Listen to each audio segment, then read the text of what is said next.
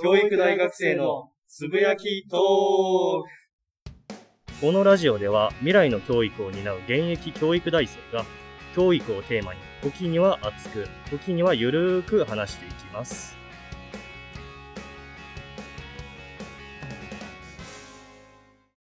はい、今日も始まりました。第26回目のはいつぶやきトークです。よろしくお願いしやます。っていきましょお願いします。それではですね、今日のテーマをお願いいたします。うえーっと今日のテーマはですね、はい。高速で髪を染めたらダメっていうやつの賛否について話していこうと思います、なるほど。よはいろしくお願いします。お願いします。では、早速僕から、えっと、あ話していただきますと、お願い僕は実は髪の毛を染めたり脱色するっていうのは、はい。まあ、賛成でもあり、反対でもあるいうのが自分の意見になります。はいえっとですね、中には、えー校則がないと、その子供たちが、あの、真面目に勉強しないできない。勉強ができる環境にない子もいるので、やっぱりその、もし、あの、ルールがないと何でもあり状態になってしまうのそうでで、すねはい。そういう道徳心であったりとか、規範意識が、もう、もう、うん、土台にあるのであれば、もう、ルールがなくてもいいかなと思って、あけど規範意識があるかないかでだいぶ変わってくるって感じですね。そうですね、うん場合によると思っています。うんこの点に関してですね、最近何かあの、大阪市だったかな、はい。どっかがですね、あの、もともと、えー茶色、地毛が茶色やったのに、それ。染め、黒に染めさせられたっていうのがありまして、うんそれでまあ裁判にもなったっていうのがあって、まあ、これでちょっと、ちょっとあの、議題に挙げさせていただいたというところであります。はい。この点に関してですね、野田くんはどう思いますか？え僕はもう完全に決まっていてですね、はい。もう何が関係あるのかっていう、関係あるならデータよこせって思うんですよね、僕は。髪染めて頭割れなるってどんな奇跡やって思ってました、僕は確かに。髪染めてヤンキーに絡まれるみたいな。いや、どこにエビデンスあるねんみいや。ほんまにやばいこと言ってると思ってて、僕は。確かにもうそんな確かに。こと言ったら、もう本当に、あれですよ、外国の大学とか、うもう、なんやろ、種族も違う人たちがいっぱいいて、髪の毛の色はもちろんもう、何から何まで目の色も違うし、肌の色も違うしっていう中で、一緒に勉強してたりするのに、何がいけないのかっていう、ふうに思うんですよね、僕は。なんか前もちらっとあったんですけど、その、どうぞどう2ブぞ。ロックあー、あがダメみたいな。なんか。2ブロックにしてたら事件に巻き込まれる可能性が高くなるみたいな。あ、やばい、天皇陛下2ブロックやからやばい、事件巻き込まれるわとか冗談で言ってたんですけど、相当やばいっすね。そそうれなんですよ。その、だから目的が、その、うんうん髪を染めると頭が悪くなるであったりとか、うん2ブロックにするとなんか不良に絡まれるとか、そういったものじゃ全くなくて、うんうんうん。あれってどういう目的であるかっていうと、要は統率が取りやすかったりとか、うんうんうんルールを決めておくことで、まあそれに当てがって。なんだろう、上から 支配しやすいって言ったらすごい言葉強いですけど、っはい。ていうものであると僕は 思っているので、なるほど、なるほど。そうなんですよ。だからあの実際に、あの、偏差値の高い学校とかだったら、あの、はい。校則がないところとかが多いんですよね。はい、確かってに。いうのでもう証明はされているはずなんですよ。うんうんうん。あとはその北欧の教育とかでもう見た目とかに関する法則とかも本当に一切ないっていう。髪の毛染めようが自由やし、もう服装も何でも自由やし、みたいな。うんうんそれでまああの、世界でも有数の頭のいい国になってるんで、うんうんうん。もうあの、各種データというか、実際に関係ない、見た目とか関係ないってことが証明されているので、うん僕はもう高速で髪染めたらあかんっていうのはもう何言ってるんだっていう意見ですね。確かに、間違いないですね。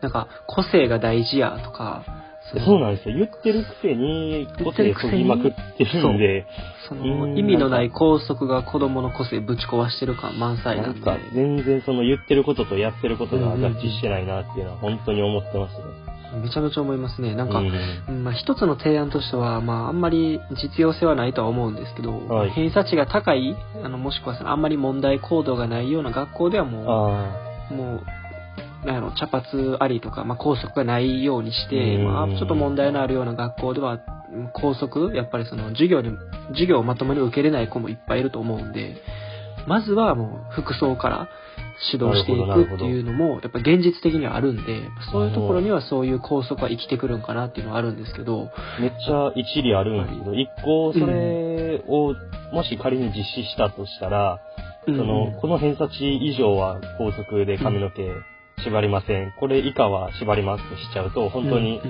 差別意識がまたそこで芽生えてしまうというか、っていう問題ももう後々ずるずるずるって出てくると思うんで、確かに確かに。そこも本当に難しいところではあると思いますね。うんなんか、そういう、うんなんか教育委員会とかそういう文科省が、その、うまく動かへん理由も、やっぱりそういうところにあるんかなって、うその、ん、まあ官僚も込みで。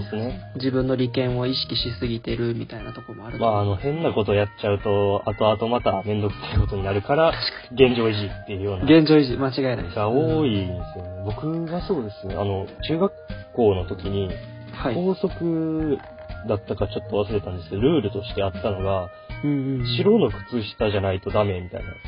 あー、あっなんかもう、え、もう意味がわからなくないですか？もう、な、え、なんで、もうどっからそれが湧いてきたのかもわからないじゃないですか。た。確かに確かに。で、しかも白って。うんめっちゃ汚れ目立つんですよ。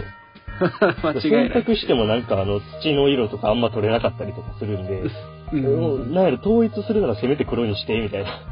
確かに確かに。なぜ白で統一させようとするのかってもう本当に、うんなんだろう、疑問がまず湧かないのかなって思いますね、僕はそういうの。ん確かに。で、それをどうして白に統一しないといけないんですかっていうのを学校の先生や校長に聞いても多分まともな答え返ってこないんですよ。返ってこないそういうのって。まずでもやっぱりなんか疑問さえ持たんといいんじゃないかな。